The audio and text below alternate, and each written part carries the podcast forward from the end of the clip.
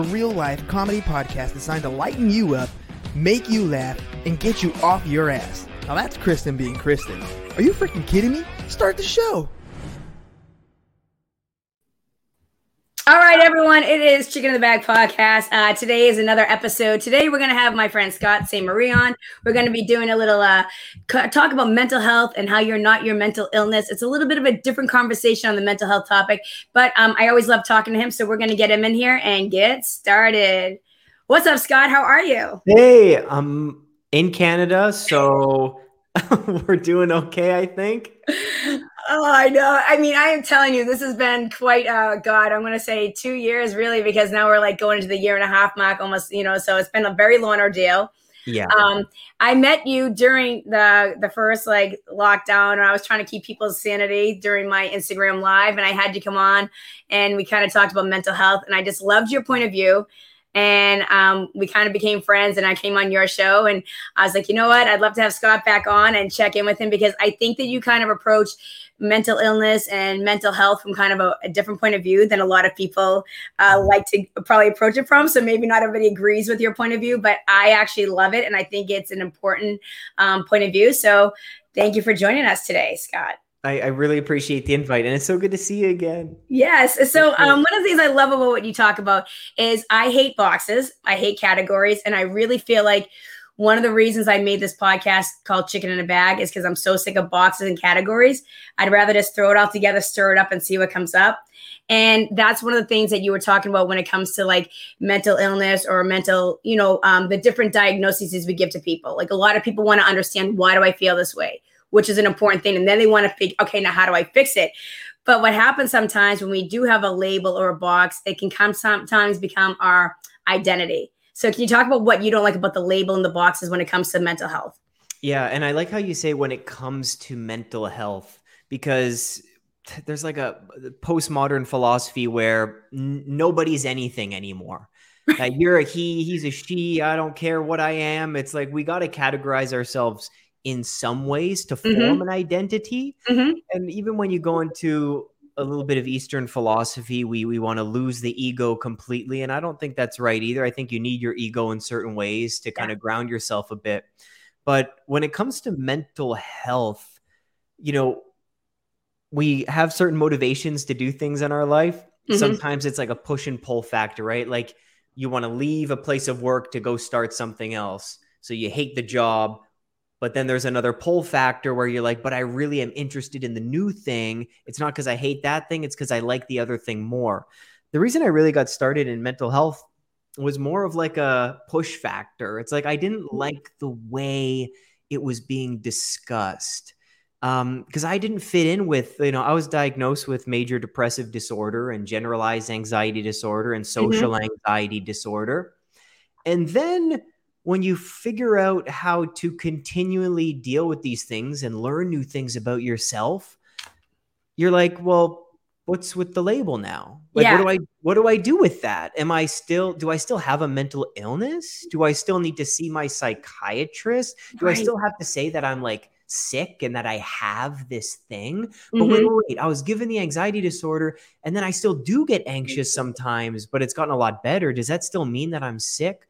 So as you say, it's never, you know, when we're young, it's damn, it's black and white, man. It's it's so cinch. Yeah. But when you get older, uh, there's a lot of gray. There's a lot of this year I believe this, and now I learned something new, and then mm-hmm. I get mm-hmm. to drop that. And there's a lot of lives that you burn through, as my friend Matt Janes said. We have to ask ourselves through life, how many lives did you burn through?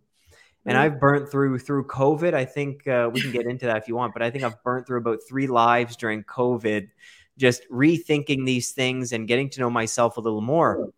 So what I'm really learning about myself, not other people, purely myself mm-hmm. and, and emotional health, is that mental health has such a spiritual aspect Yep. And I have never used that word in videos in my entire YouTube career, speaking career. Okay. I've never used that word. Okay. So I use it very, very um, I had to really think about it before I use that one because it's a big one.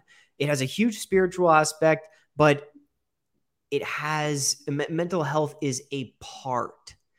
And what I'm learning is you're a bartender like it's amazing living today because you can be a bartender you can be a mom you can be a podcast host and then you can have, have a cycling hobby and then you can learn to knit at 8 to 9 p.m and then you can watch netflix. Like you can be so many things. Right. And part of shadow work is you looking at things that aren't good about yourself hmm parts that you repress, suppress, you don't want to express, you don't want anybody else to know about these deep, dark things, and you don't even want to admit them yourself. That maybe you hate that person, maybe Right. you resent that person you saw online, hmm maybe everybody else is congratulating that woman for being pregnant, but you really don't give a shit that that person's pregnant. You know, you see the Yeah. post, you're like, everyone's so happy for her. I don't give a shit, but how Right, right. does that make me a bad person? My asshole. yeah, yeah. So when we get into these things and mental health, this is all emotional health and mental health and learning about ourselves. We're not identified, meaning we're not the whole. I'm not the whole of depression. Right. I'm not anxiety. I'm not social anxiety. I'm not a bunch of symptoms and check boxes. I'm far more than that. I'm the observer of that. I, that's one part of you. that's one part one i would say small part Mhm. and, and you can look at yourself and, and people who are listening and you yourself think about all of the things you do and the things that you are and the things that you feel and the things that you think this is so beyond a diagnosis of cancer of you broke your leg you have one leg you have long hair you have short hair. Like who you are is not just image and not just illness. It's so beyond that. And that's what i mean by spirituality. It's so beyond that. I love that you said spirituality because I think that's really important because I think one of the things when you're dealing with trauma or depression or lots of things about yourself, it's really getting to the root and looking at yourself in the mirror and really figuring out who you are. So that's where the spirituality comes from. Like, mm. who am I? It's really taking the deep dive of figuring out who is Scott, who is Kristen, and then what makes you Scott or makes you Kristen is that you're a multitude of things and you have a lot of interests and you have strengths and you have weaknesses and you have likes and dislikes. And that is what possibly is being a human. And when you can really get in tune with that, you really kind of be like, oh, this is who I am. Now, everybody else told me I was this. But now, when I really took in the time to really dive into myself, I realized that isn't who I am. This is who I am. And I think that mm-hmm. that's something a lot of people are afraid to do in society in general because we have this need to fit in or have a title or have a category or you know so we're always trying to push ourselves into these these boxes or understand or fix it but sometimes you just got to kind of say push it off and then maybe rebuild it or figure it out and get to the root of it so i, I love that you put Right. a spirituality aspect into it and i think that and i think this year like what you said i think this year really did force a lot of people to face a lot of things because they couldn't do all the things that they normally do or they couldn't find their identity and a lot of the other stuff when they were stuck home.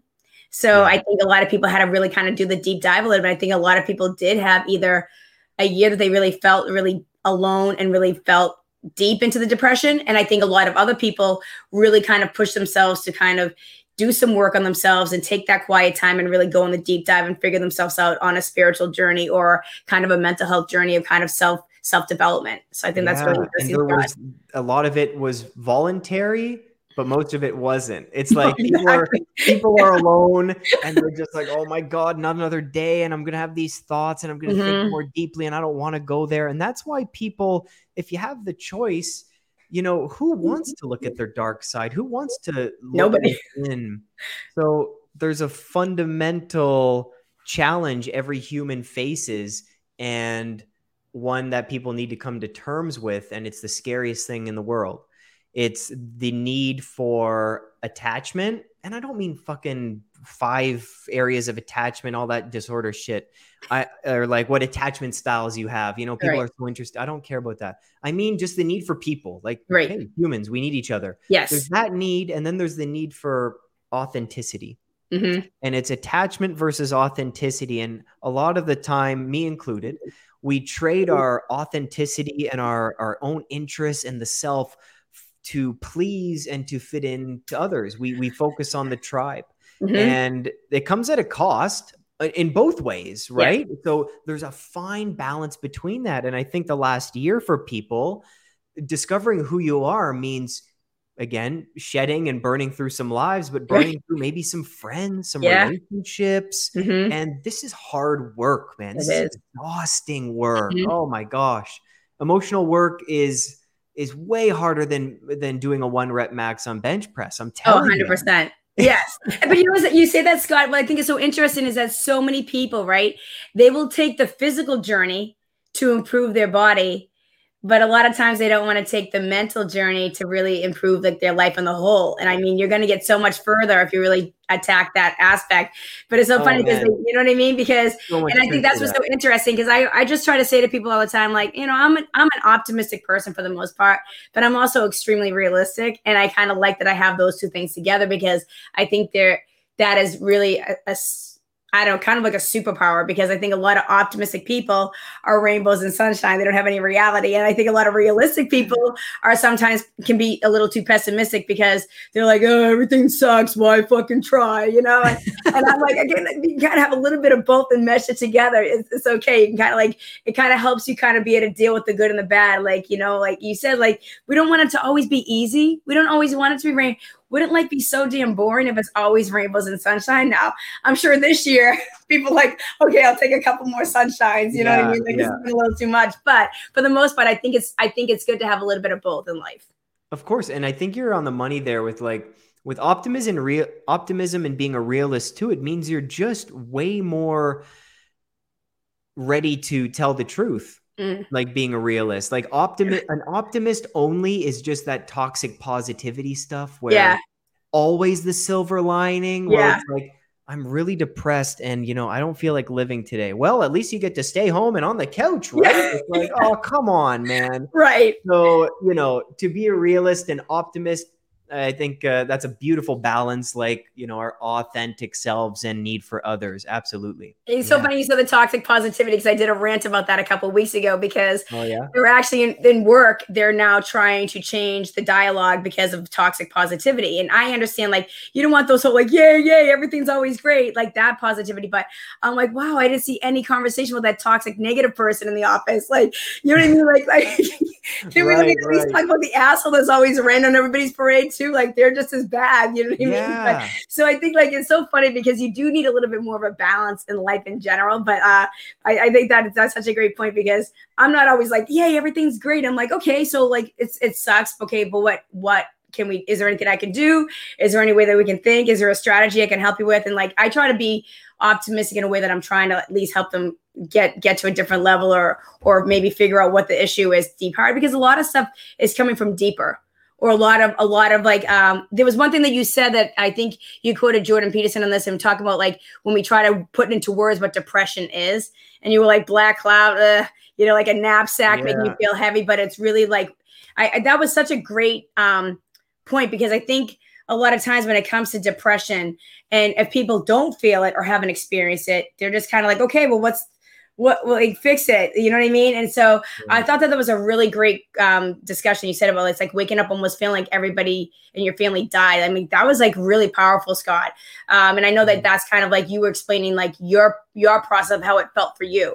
And i think that was what i loved about that is because so many people want to put into a box of this is what it is but it's like no. You said that wasn't how it was for me. This is how it was for me. And i think that's so important about how it is for each person Oh man. Okay, so you said a few, a few, many awesome things. yes Um, one is I think you hit the nail on the head when if we want to explore mental health a bit, and my process too. The last year, I don't. Mental health is really emotional health. mm-hmm. Uh, mental health is pretty clinical, and we don't need to get into that yep garbage. But like, we're really talking about our emotions. So when you said that you're an optimist at work, but you're also a realist, meaning when something sucks, you say it sucks, but then you say, okay, let's, but that now that it sucks and we admit that it sucks and we're feeling like it sucks, now since we felt that, now we can move on and, and find out some solutions and strategies. That is like the biggest, the, the thing that is missing right now in, when it comes to emotional health for, for Mhm. all humans. I'm telling you, because this is what I skipped for years and years. That the moment I felt bad, the moment I had a negative thought, the moment I questioned something, the moment something became inconvenient, I was like, let's get a solution. Like it's it's wrong. This is wrong. Move, move, move, move, move, move, move. And I think we really need to slow down and feel what we feel first. Show ourselves compassion 1st mm-hmm. So you know someone dealing with depression that i'm that i'm helping with or anxiety and they're like i feel like anxious like everyone's looking at me and i don't know i'd like leaving the house i'm just so anxious and paranoid and i, I don't want to join the world again stuff open i'm like that's okay yeah but that's what boom right away that's okay that's what you're feeling let's accept it let's feel it Mm-hmm. Then, like, we need to process process these things first, yes. And then move into strategy. So, I once we miss step one, step two has no foundation to stand on. So, step one is is feel it out. That's mm-hmm. that's a it's a difficult part, mm-hmm. but it mm-hmm. makes the rest so much easier.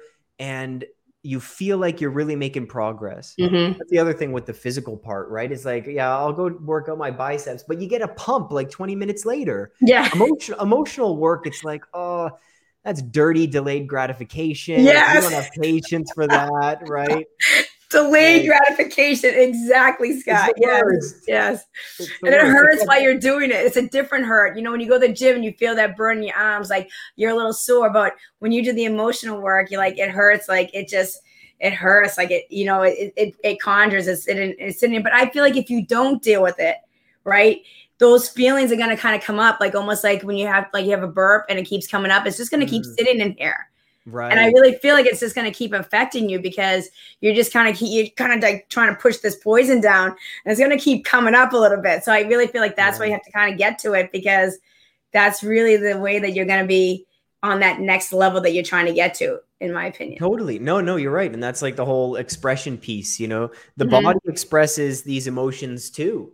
Yeah. Like, of course it does. You're anxious, you get sweaty palms, increased cortisol, you know, sweating, increase heart rate. Like the body knows. Yeah. And there's a weird quote like people always say the body doesn't make mistakes. And I get it. Like it makes sense in one way that it's sending us signals that something's not right.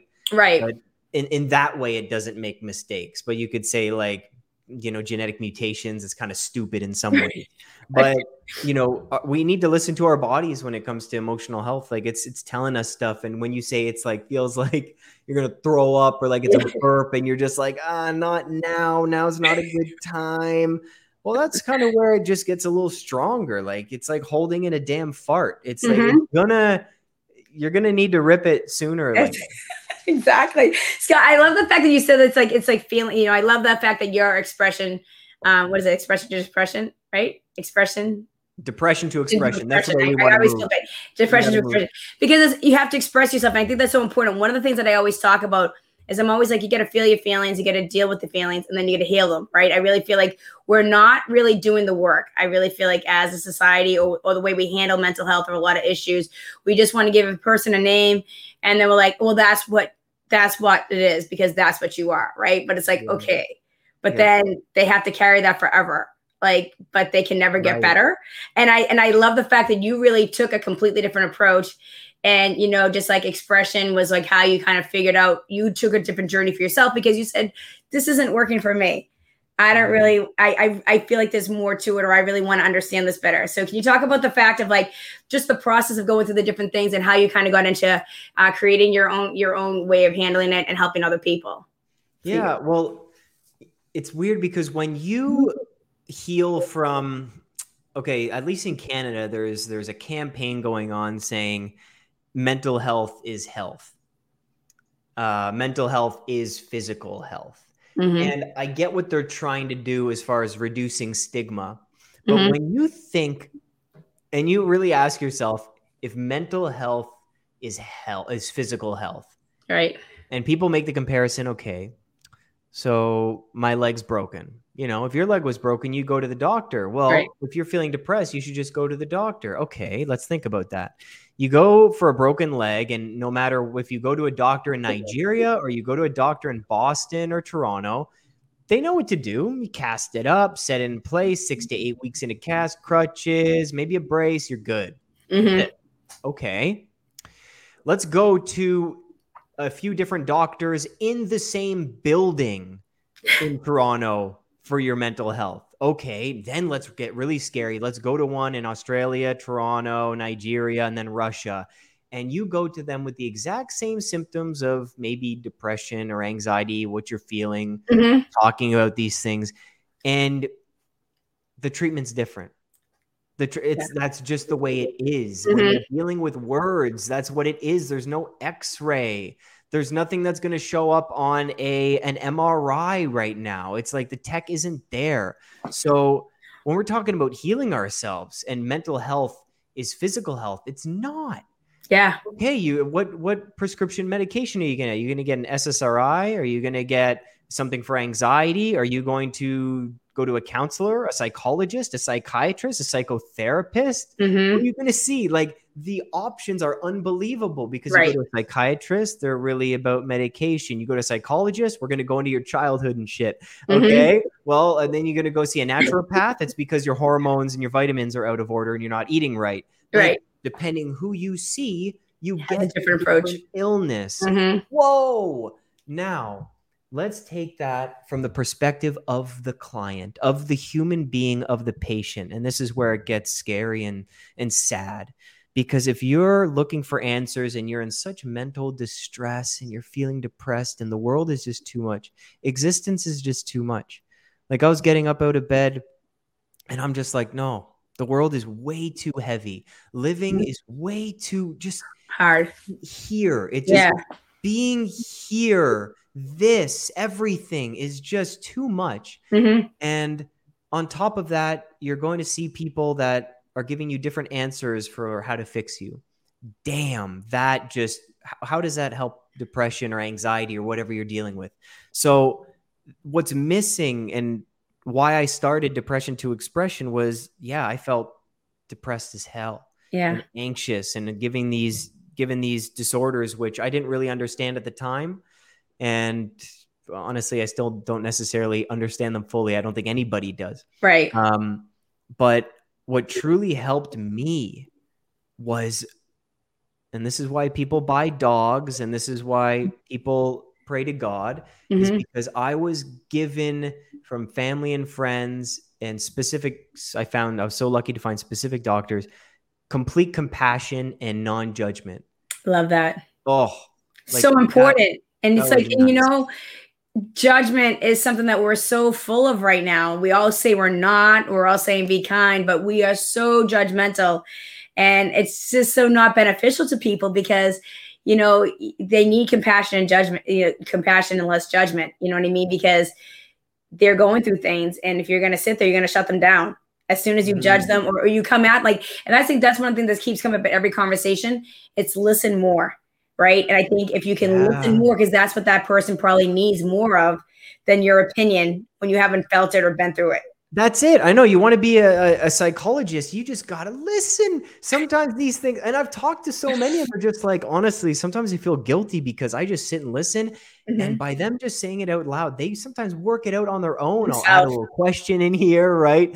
And it's an it's incredible work, and people need to give themselves credit who are going through a tough time. Like uh, they to find people that are so compassionate and, and Right. won't judge you and accept you for how you're feeling makes all the difference. It's pure placebo. That's Mhm. exactly how it works. You can heal Mhm. yourself that way by knowing that there's a community around you that that accepts you for who you are, not who you will be once you feel better, Right. not once you're feeling happy. No, no, no. The ones who accept you when you feel like shit, like you feel like garbage, and they still accept you who you are. Like that, that's amazing. That's who we need to help people with mental health issues. Yeah. Whether it's whether it's feeling suicidal or whether it's feeling down and low because schools are closed and you know uh, I'm, I'm scared of the new normal after covid's done in canada we need people on both ends yeah Oh, for sure, Scott. I mean, I will say that's what's so interesting for me. You know, you know, um, one of the things I think is interesting is uh, I love the fact that you say it's about the individual because I think that's one of the things that we have to do. And when when it is an individual, that's what's so hard about you know mental health when you go see the therapist or whatever because different therapists have different ways of handling it. They're gonna look at you sometimes like I've been through with like family members or I've lost people to suicide. So it's a, it's a thing that I'm very passionate about because when you do lose somebody to suicide, you feel like couldn't i have done more? What did i do? And it leaves the person behind with a whole bunch of trauma themselves because they're trying to think what they did wrong. So i think it's really important to have the conversations but i love the fact that we're trying to understand that it's an individual thing right? And that's one of the problems that we're not doing. And so sometimes you have a yeah. bad you have a bad experience with a therapist or a couple different therapists and you get kind of turned off and then that person's kind of lost so i the reason i love having you on is because i think it's important to let people know there's not one way to handle your your diagnosis your anxiety your depression your feelings there's a lot of different varieties and one of the things that i loved about what i found on instagram when i did find you when i researched you know mental health I found you and I was like, I couldn't believe what a community they were for people to reach out to somebody, even if you're stuck home right now, because that's a whole nother topic. The, the whole COVID and the lockdown to me has been fascinating to me. And that's why I've wanted to have these conversations because i am on the front lines. I'm working with people in right. restaurants and I'm hearing different conversations and I'm hearing different thoughts and feelings. And you're seeing the variety of everybody, how they're handling it. Yeah. And I just try to be, like you said, I try to be compassionate and understand that everybody's on a different journey. And I think that's what a lot of people forgot through this. Like we've reopened in Boston and I'm a bartender. So when you come in the restaurant, some people are anxious and some people are angry and some people like, don't, why, why isn't everybody, da, da, da. It's like, I, so I can just try to like, I just try to make them feel calm. And I just try to be like, okay, if you'd like to go inside, you can. If you want to sit outside, you can. And it's kind of interesting watch how you're kind of like helping people readjust and how yeah. they're going to talk to people again yeah. because it's been a hard year. And now they have to like, now they're next to another person. It's like, oh, it's weird to have a person beside me. And then they kind of like, it comes back to them. It's, it's been really interesting the past couple of months watching the whole experience, you know? That's really, yeah, yeah. That must be, um, because uh, I'm not there yet to, to be in those environments. So you got to teach me some things of how I'm going to act when all of this is going yeah. on.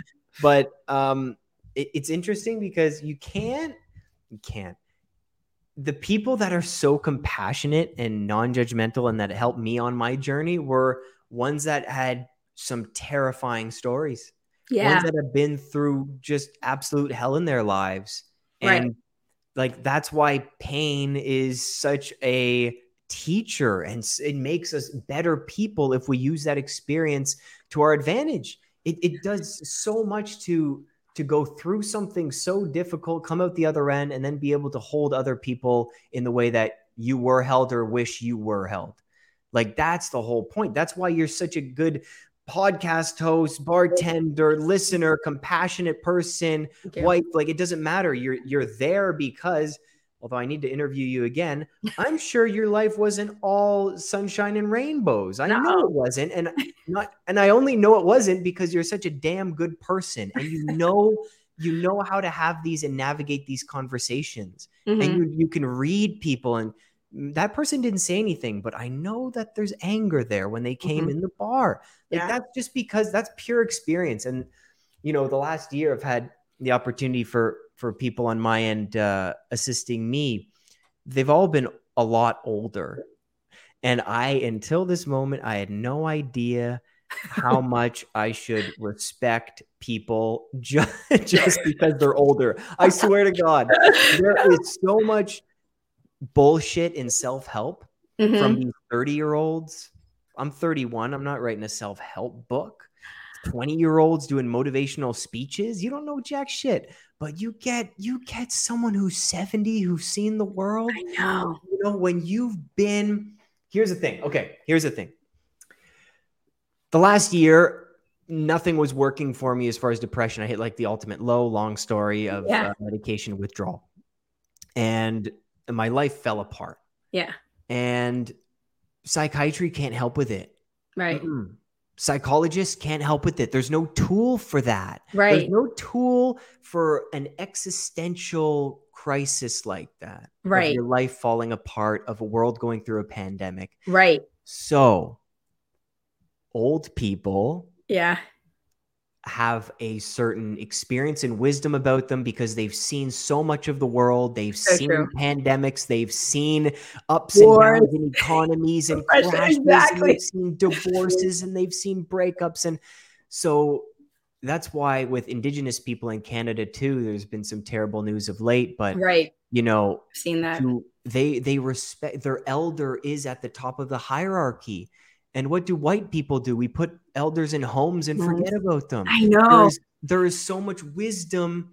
I'm thinking of shutting down my own business and just going into talking to old people. I swear to God. Scott, I think that's such a great idea because I've talked right? about that so many times because so many kids, like, I don't know, my we grew up around the kitchen table with my grandparents, and you know, yeah. my grandfather laid floors and he came, you know, he had family in Germany before like Hitler when they came to America. And so he could tell interesting stories about that. And like my grandmother, her family originally from England, and like my mom always told stories. And they told stories about like the depression and like putting yeah. shoe, you know, newspapers in your shoes. And right. I, I had my mom on a couple weeks ago after Mother's Day because I said, "Mom, you were a single mom raising three kids on your own. You never complained." And if there was problems, she would drag us all to therapy to air out the air because she had three girls. It was all women. So she's like, we gotta get this shit worked out. You know wow. I mean? So I had her on because I was like, you know what? Because I thought maybe she could have some information that could be really helpful to people today because a lot of women are juggling home life and marriage and, and, and a career. And I was mm-hmm. like, she did it all. And she like always looked good doing it. And she never complained. I, so I said, you gotta come on here and tell these oh, girls. Oh, that's so cool. And, and I love that and I think that's so true, Scott, because I think I think that's what really helped some people this year. I think maybe you know the people that were home getting on the FaceTimes with your grandparents or whatever. But you're so true. Like you know, I have family members that have family members that are old that are not doing well and they're taking care of them and you watch them being over there around the clock all taking turns taking care of like their family and there is something about that and you're so right I believe children and elders have so much to give us because children yeah. give us wonder they they make us feel that that excitement that we had when we were a little kid when we thought we could just jump off a building and nothing was going to happen. You know what I mean? right. There's a thing that's amazing about being a parent because it's almost like you become a child again, looking through their eyes. Right. And then when you do have your grandparents or your parents that are getting older, there's something beautiful about that because yeah. They've been there. And I always try to say to these young people, like, you know, there is something that's beautiful in that. Like, you think this is tough? Well, that's because this is your first time. I'm 50 i can go back and say well this happened in the 70s this ha- i went through this in the 90s so i'm like what do y'all sometimes i look at people like what are y'all talking about? Like we've already yeah and i love times. how you just dropped a classic i'm just i'm 50 are you actually 50 yeah i just turned 50 a couple yeah a couple weeks ago. Holy jeez. Yeah that's why yeah good thing you didn't just do a podcast because people got to see what you look like with video. You look like 25 heck's going on there? It's clean living. I don't know. I, I, I good for you. Good. I don't, I don't, I don't drink, smoke, or do drugs. So I think that's part of my my secret. But also, I think I'm goes back to being honest and real. Like honesty is something that I think a lot of people have a hard time with. And I'm actually a brutally honest person. If my if my shit's bad, I'm like, hey, having a bad day, not doing anything today. Like everyone's like, yeah. okay, you know, I'm just I just own it and I'm honest. And I really feel like I wish more people would be more authentic or honest because I think when you can take all the pressure off of people and let them just be themselves, I think that's when they can be like, okay, I can breathe. You know what I mean? I think we're putting all these things on people that are creating the anxiety. You know what I mean? Like where we say, take this, take this, take this. And I just don't think people have the mental capacity. I mean, most people haven't done the work to know how to handle themselves. They yeah. can't take on the world's problems. They're trying to even deal with their own. And I think yeah. that's what the biggest problem is of right now. Everyone is trying to take on everything. And I'm like, time out, man. Yeah. You gotta figure your shit out first before you can say you can say you gotta make sure that you're actually okay. Be, you know, because you're just gonna get down. And that's what I have to do for myself. I check myself. That's one of the things I have to do with like my realistic optimist. Like I can get overwhelmed by some of the stupid, like bad things or the shitty things that are going on. I can get really involved in certain topics and really can be like, how is this happening? Nobody's doing anything about this, or like, or getting freaked out by the evilness of certain things. But then I have to mm. say to myself, that is life. That is what makes the world. If you didn't have the ugly, you wouldn't be able to enjoy the beauty. If you didn't have the sad days, you would enjoy the good days. So, I mean, it's just unfortunately the way it is. And yeah. all you can co- possibly do is shed, shed light on the things that are shitty that need to be talked about. And then also try to bring some light and try to help people find a way to uh, pull themselves up a little bit if you can. So, those are the two, that's how I kind of deal with my two sides of myself.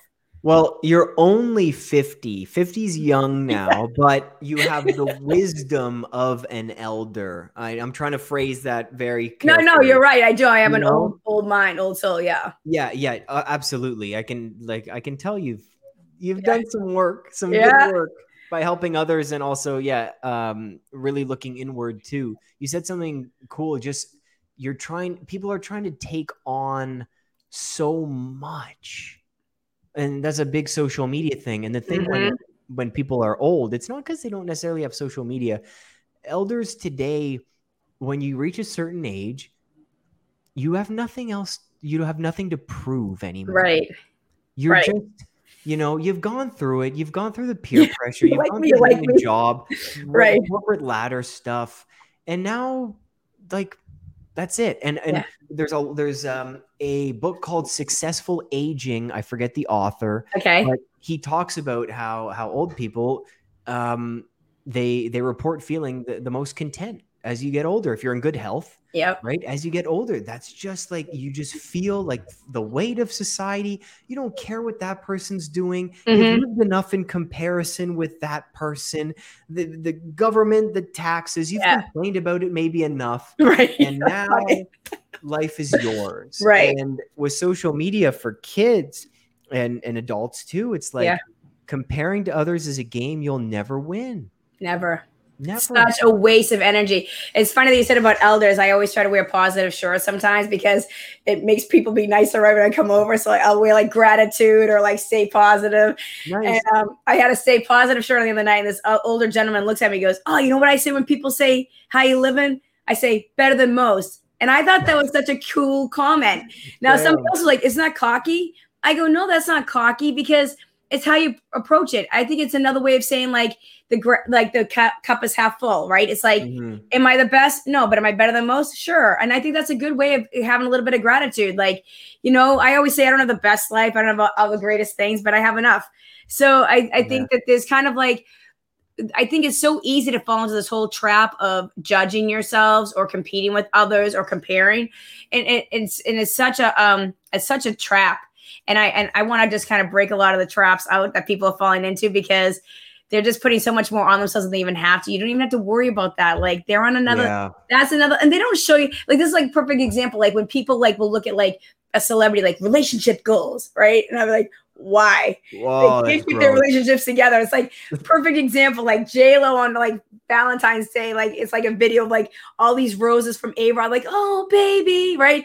Two Yeah. weeks later they're broken up. It's like so obviously the roses wasn't even the real shit okay? Yeah. like this is just for you to make you feel like your life sucks. So i'm like i just wish people would just stop looking at other people's highlight reels because I really feel like it puts them on like an unlevel playing field so much. It does, and you know what? For for some people, like you're using social media for good, Yeah. for such a positive reason, and you love doing it, and people love the content, so that's all good.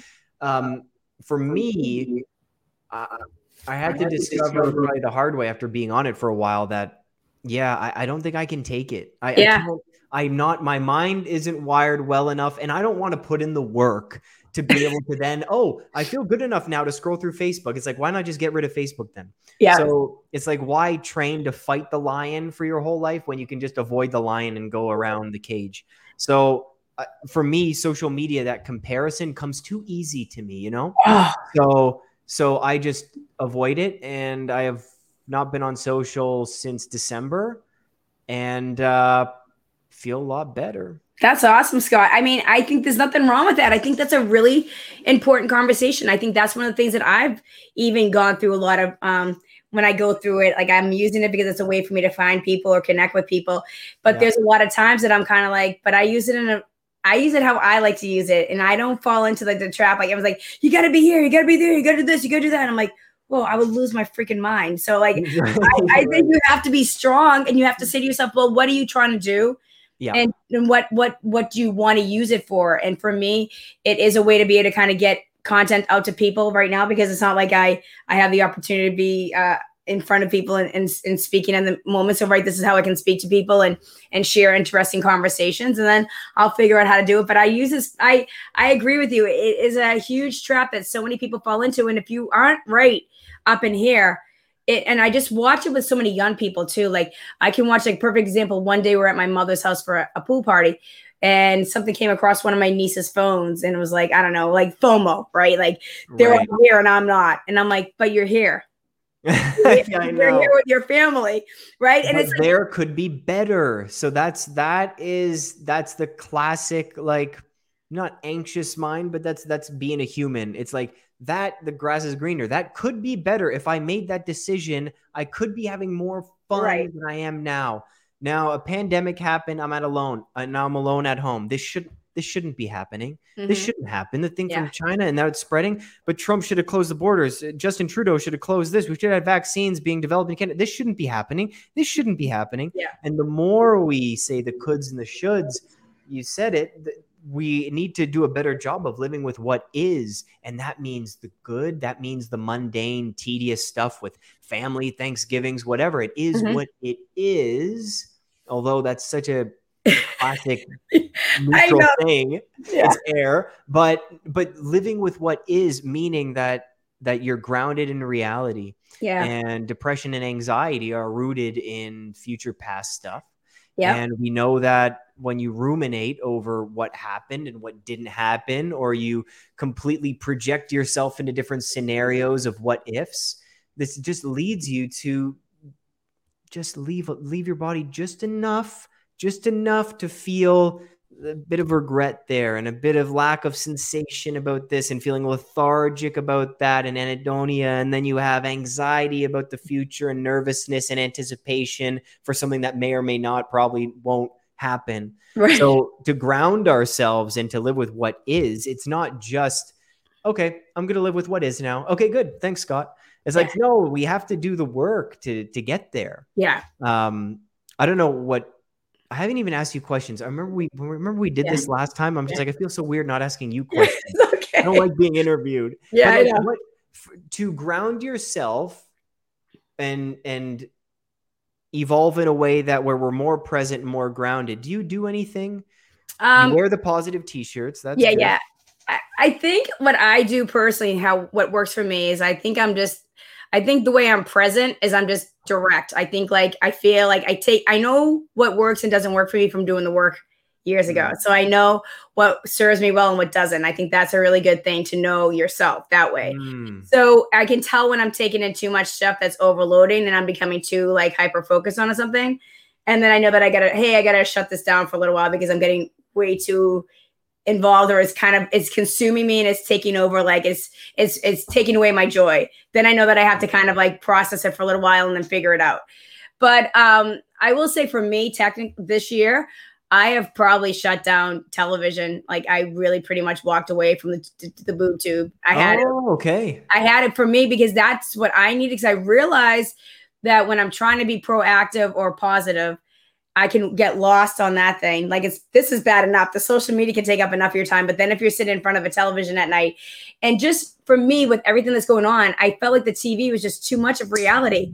Like I'm already living this. Like I'm already trying to process the reality.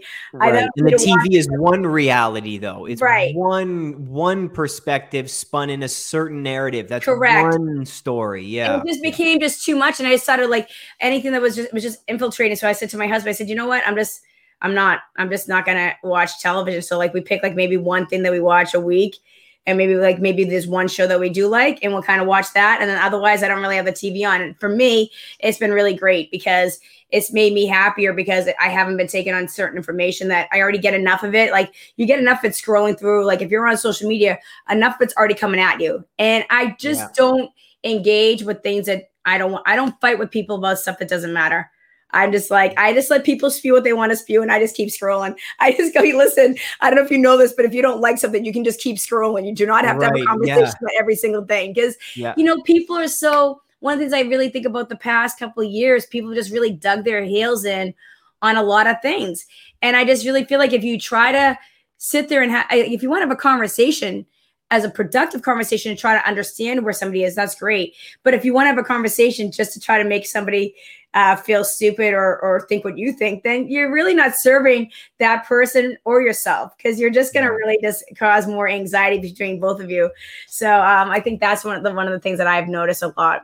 So and and I think people, in my experience, people sometimes just need permission from somebody else. Like that's why we go to the gym and get personal trainers. right, You want someone to tell you what to do, keep a schedule, do this and this and this. It it feels good because you're paying for something, so you feel more accountable. So Mhm. when you say to someone like, you know, you don't have to like watch that content. Or a funny one is, you know, you don't have to hang out with people that don't make you feel good, right? And sometimes, oh, wait, I don't have to hang out with that person anymore.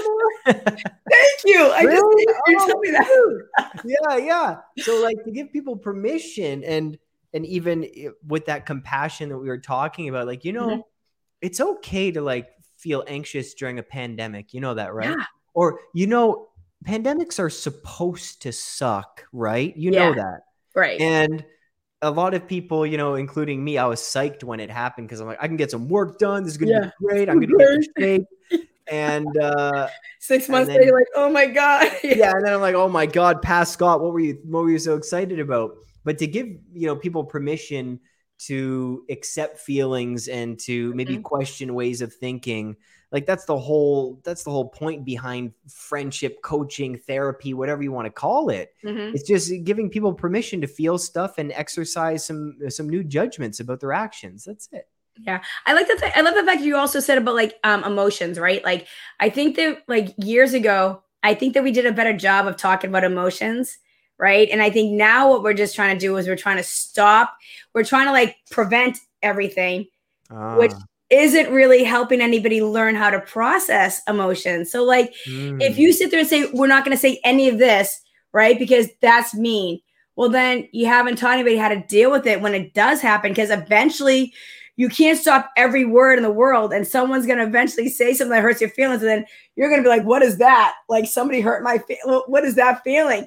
And right. I, and that's what I kind of think is really interesting where we're at. Like, I really feel like we're being like um reactive instead of proactive when it comes to mental, like just like um, emotional health or, or mental health, or because you know I always say to you like I'm a big believer of mental toughness and mental health mixed together, yeah. and I really feel like because you have to understand like okay like I'm gonna have a bad day, okay like I think you said scared, worried, sad, anxious.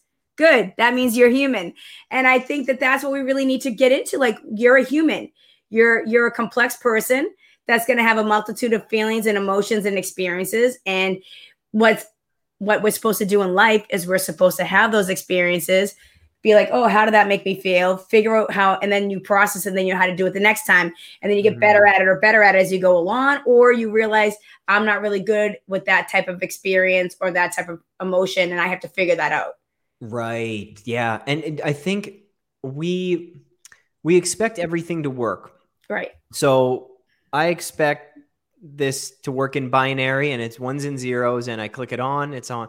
I type in the number, I get to call. I go to my car, turn on the keys, done. I go to my house to the door, lock, it's locked. Like we expect everything to just work on, off, on, off.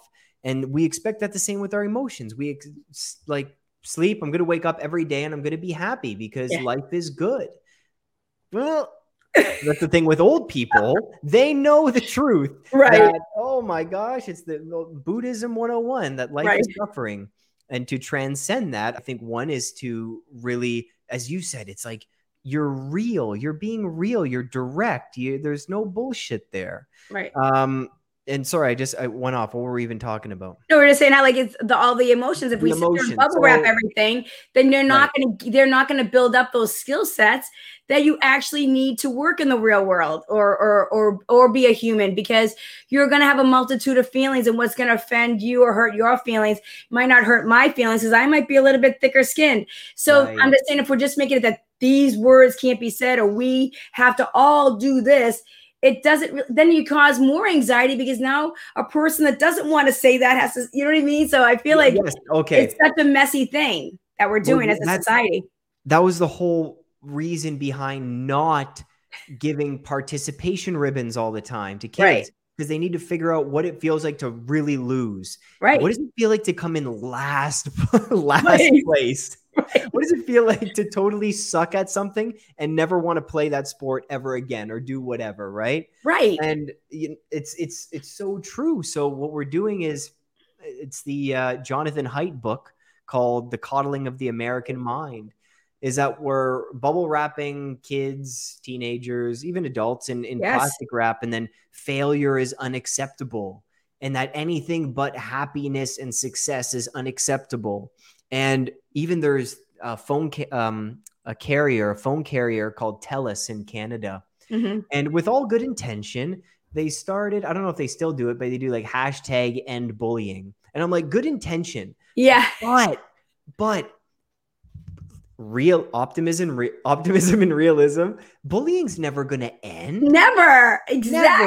Never. Listen, I was a bully in elementary school. I bullied some kids. You and I know exactly I know exactly why I did it. Right. And let me tell you something, that can be and will be replicated. People like me will exist again. And unfortunately, that's just that's just how it is kids in the schoolyard forming tribes it's survival it's fitting in authenticity attachment we'll go back to that yeah so when we try to avoid these things instead of as you said let's be proactive let's be let's expect these things let's feel these things let's right. know the evils and depths of the world and and become thicker skinned over time. Mm-hmm. Thicker skin doesn't mean that you don't feel these things, right? Or that, think, that like, you're condoning it. You're just saying, okay, it's just going to be something you're going to deal with. Yeah, it's like that guy's so strong because nothing gets to him. No, no, no, no, no, no, no.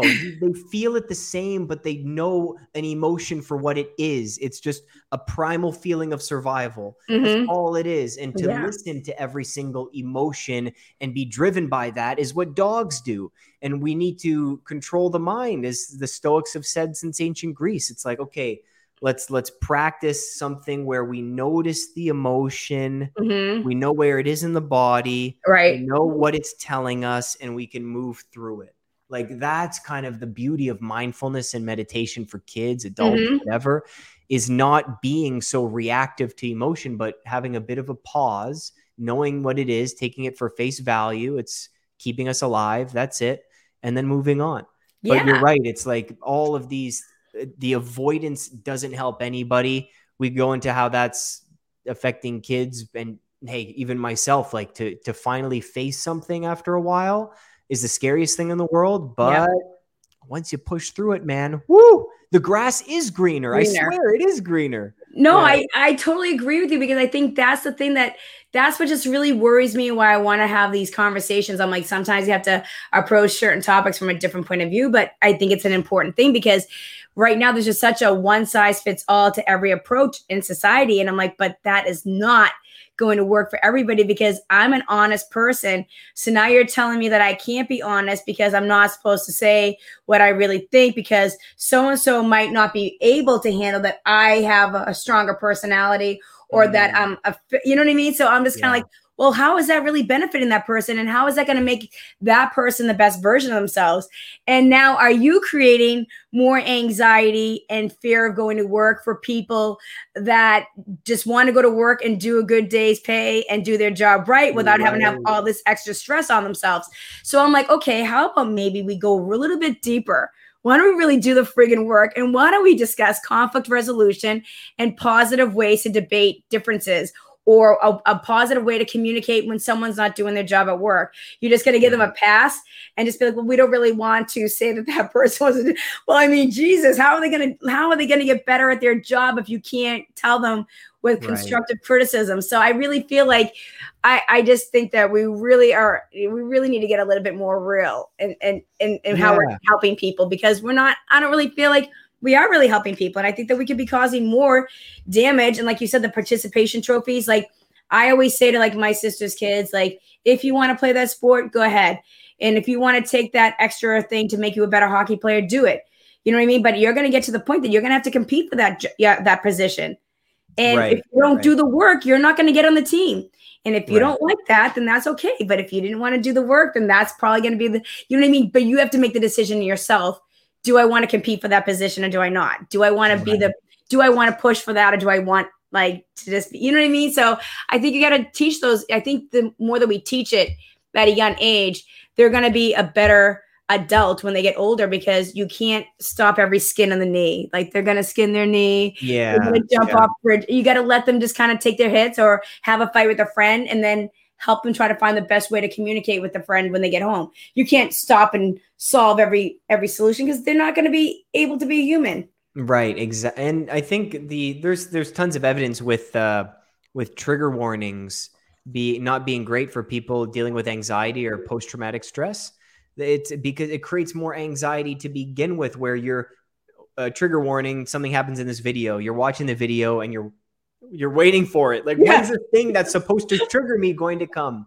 So if your your idea and experience like in the workplace, people are it's sometimes well if you deal with anxiety, we're intimidated by the focus being on us and all the attention. Mm-hmm. But if we know and we'll loop back, if we know that that focus and attention is for good reason and it's out of a place of compassion and non-judgment but literally helping us become better at our job better husband wife parent whatever mm-hmm. it is that that's that's i think that's where we start mm-hmm. like there's a difference between it being helpful or being aggressive mm-hmm. and a lot of people when they have to when they have these conversations of conflict resolution or helping someone, it comes out of a place of self righteousness mm-hmm. and aggressiveness, where what the person needs is really compassion, understanding, and then let's put them in the right place and give them these strategies, etc. Right? Right, and open just dialogues. You know what I mean? Because it's just like, gosh, like you have, have to have a whole dialogue. I mean, that's gonna be anxiety ridden to have like all these things you can and cannot say when you go to work. It's like, oh my god, like I'm just well, trying yeah, to. I know, and yeah, oh, I'm I'm with you on that one. oh my. So Scott, so you took you took the break from social media. You've been talking to some elders this past year. This has been a really challenging year for a lot of people that were already kind of struggling. I really feel like we haven't even t- scratched the surface of what this past year will be creating in the mental health world, right? Or the anxieties or the phobias that are becoming out of this. Um, and I definitely know that suicides and a lot of stuff has like skyrocketed this past year. And and that was one of the biggest things that got me so frustrated with the whole conversation about, you know, the the lockdowns are not lockdowns and people fighting about it. I was kind of like, yeah, but are we really talking about what's really helpful to people? Like, I understand we have to do the best thing to, you know, keep people safe, but are we really keeping everybody safe? And you know what I mean? It's a very tricky conversation to have. But when I look at the numbers that are coming through and a lot of the other things that we've dealt with, we have a big big, big issue that we're going to be dealing with for the next couple of years from this past year. And uh, so, um, what, um, what I don't know. That's it's a lot to get into, but I'm just saying, like, um, what are you going to go? What are you doing for yourself going forward? And are you still going to be working with depression? Um, ex- why do I keep flipping that today? You almost added depression to expression. Depression to expression. What are you going to be? Uh, are you refocused on that going forward after this past year? Mm, past year.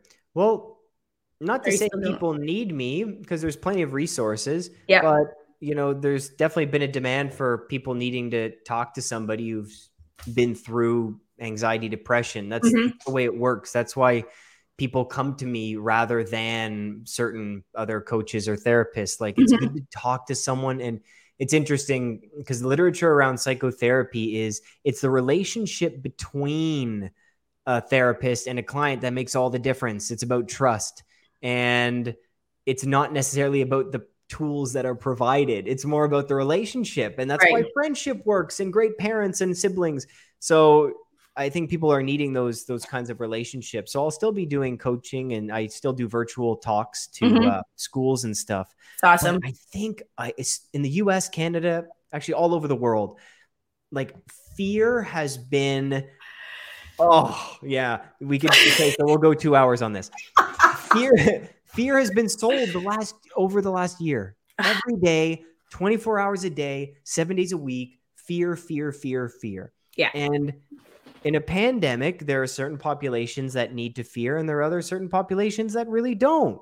Right. Like let's be clear about the science. Like if you're under 40, under 30, you really didn't need to worry about dying, but then the news comes on and they give you the outliers of what 15 year old died today and mm-hmm. it's an mm-hmm. outlier and these things unfortunately happen that's what that's what happens in life that there are tragedies Yeah. but then now every 15 year old every 25 year old freaks out thinking that they're going to deal with they're, they're going to die from covid yeah. so people are dealing with a lot of fear a lot of uh, mistrust for yep. government, for for media, mm-hmm. and they're having trouble getting in the swing. And I yeah. don't blame them. I don't blame them. No, I know it's it's been a lot, and that's one of the things I've, I've said because it's it's actually tearing people apart. And I'm like, come on, don't fight with your family and friends over it. Please don't, because yeah. you need each other more than ever. So just say, hey, let's agree to disagree. And let's just not talk about that topic because, you know, fear, oh, fear, I, I hate fear. It just doesn't serve me everything I, have always used fear as my motivator because it's everything I've ever got has really because I pushed myself to kind of um, face it or overcome it or right. or figure it out. So I, I don't like pushing fear on people because I just don't think it's good for people's immune systems or their mental health. And right. to me, that's been my biggest problem with what's going on. I'm like, I have no problem with ca- caution, but I just mm-hmm. we've been honest. I just don't think it's I don't think it's right to just push the fear level that they've done because I just think it's created so much more mental health issues oh than, than, than, necessary. And I just, and I feel bad because like going back to what I was saying about like me turn off the TV, I had to do it for my own mental health because I just realized it's like, it just gave me anxiety when I turned it on. Cause I, every commercial, every, everything was just like, and I was like, oh God, I've already, I'm dealing with it every day. I listen to it at work. I listen here. Like, I just don't want to hear it. You know what I mean? So, yeah. so I just think that, and I think a lot of people just, they need that entertainment because they don't know what else to do with their time because now they're home or they're stuck in the house. So they've just been around it. So I think that's a that's a whole topic. Yeah. It, it is a whole topic, but I like it, the, some of this stuff. Just you you see and that they report on constantly. I'm like, is this even legal to show this stuff all the time? No, like, it's probably day, not. Day? So you know, a few. I read enough psychological books knowing that's probably not. Yeah, seriously a few friends of mine like they watch the news and they listen to the radio on their commute and uh, they and just guess how much more paranoid and fearful they are versus me because I don't listen to this stuff. And I, know, I just look maybe once, once, every few weeks I'm like okay what's open? Mask or no mask? Okay cool cool. All right that's enough for me. Cool. But they're like every day what are the numbers? What are the cases? And yeah. they're just they won't even see me outside. Yeah. I'm just like oh my god. Yeah I know. So it's tough. It's been a, it's been really it's been a really tough um, year, year and a half.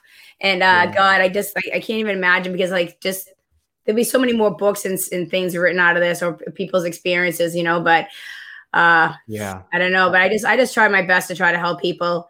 Uh, talk about, talk about it or try to try to try to try to keep their head above water because some people are really struggling and that's what I really worry about. I I really worry about the people that don't have the mental capacity to be able to handle that type of information all day long when they're being inundated with it and they don't know they don't know how to shut it off or they don't know what else to do or they don't have anywhere to go so that's just what i don't i, I worry about those people because they don't have mm-hmm. anybody so if yeah. i can give them somebody hey maybe talk to this person maybe look at this person's page or maybe find a community of people that are doing different things or get back into a hobby or a passion yeah whatever it's going to do to get you out and i think that that's something that you're really you're a big believer of like just find that thing that wants to get you out of the bed in the morning when you're like, okay, you, you need something, just one thing, and then build from there. Just no matter how small. So yeah, for for going forward, if anyone is yeah feeling in that that dark spot, it, it's depression makes you ask these huge questions that are so not useful that have no answer in the moment like what am i doing with my life? Like that's what comes up. Oh thanks. God damn. Way to ask me right like that right now. No you break it like break it down so small to the point where you can finally deal with the little piece. So I, i'm not working today let's say. Okay so what am i going to do all day? Getting out of bed. Okay why don't i do my laundry today? Oh feels like like i I can't even do that. That's the basket's too heavy. I can't move my muscles. Okay. What if I take the laundry basket out of my closet and put it on my bed? Nah, that's too much. That okay. What if I just open my closet door? I can do that. Like straight up. Yeah. I can open the closet door. Yeah. Like if that's a step in the process and you do that, that a little dopamine, like a little goal creation and success, like check mark it, that's enough. Yeah. Like that's that's where you got to start. And then people think, oh, that's so lame. And I'm thinking, I used to run 20 kilometers and bike and swim, and now I can open my closet door. That's where the self love comes in, and you just be proud of yourself that you did the thing, right?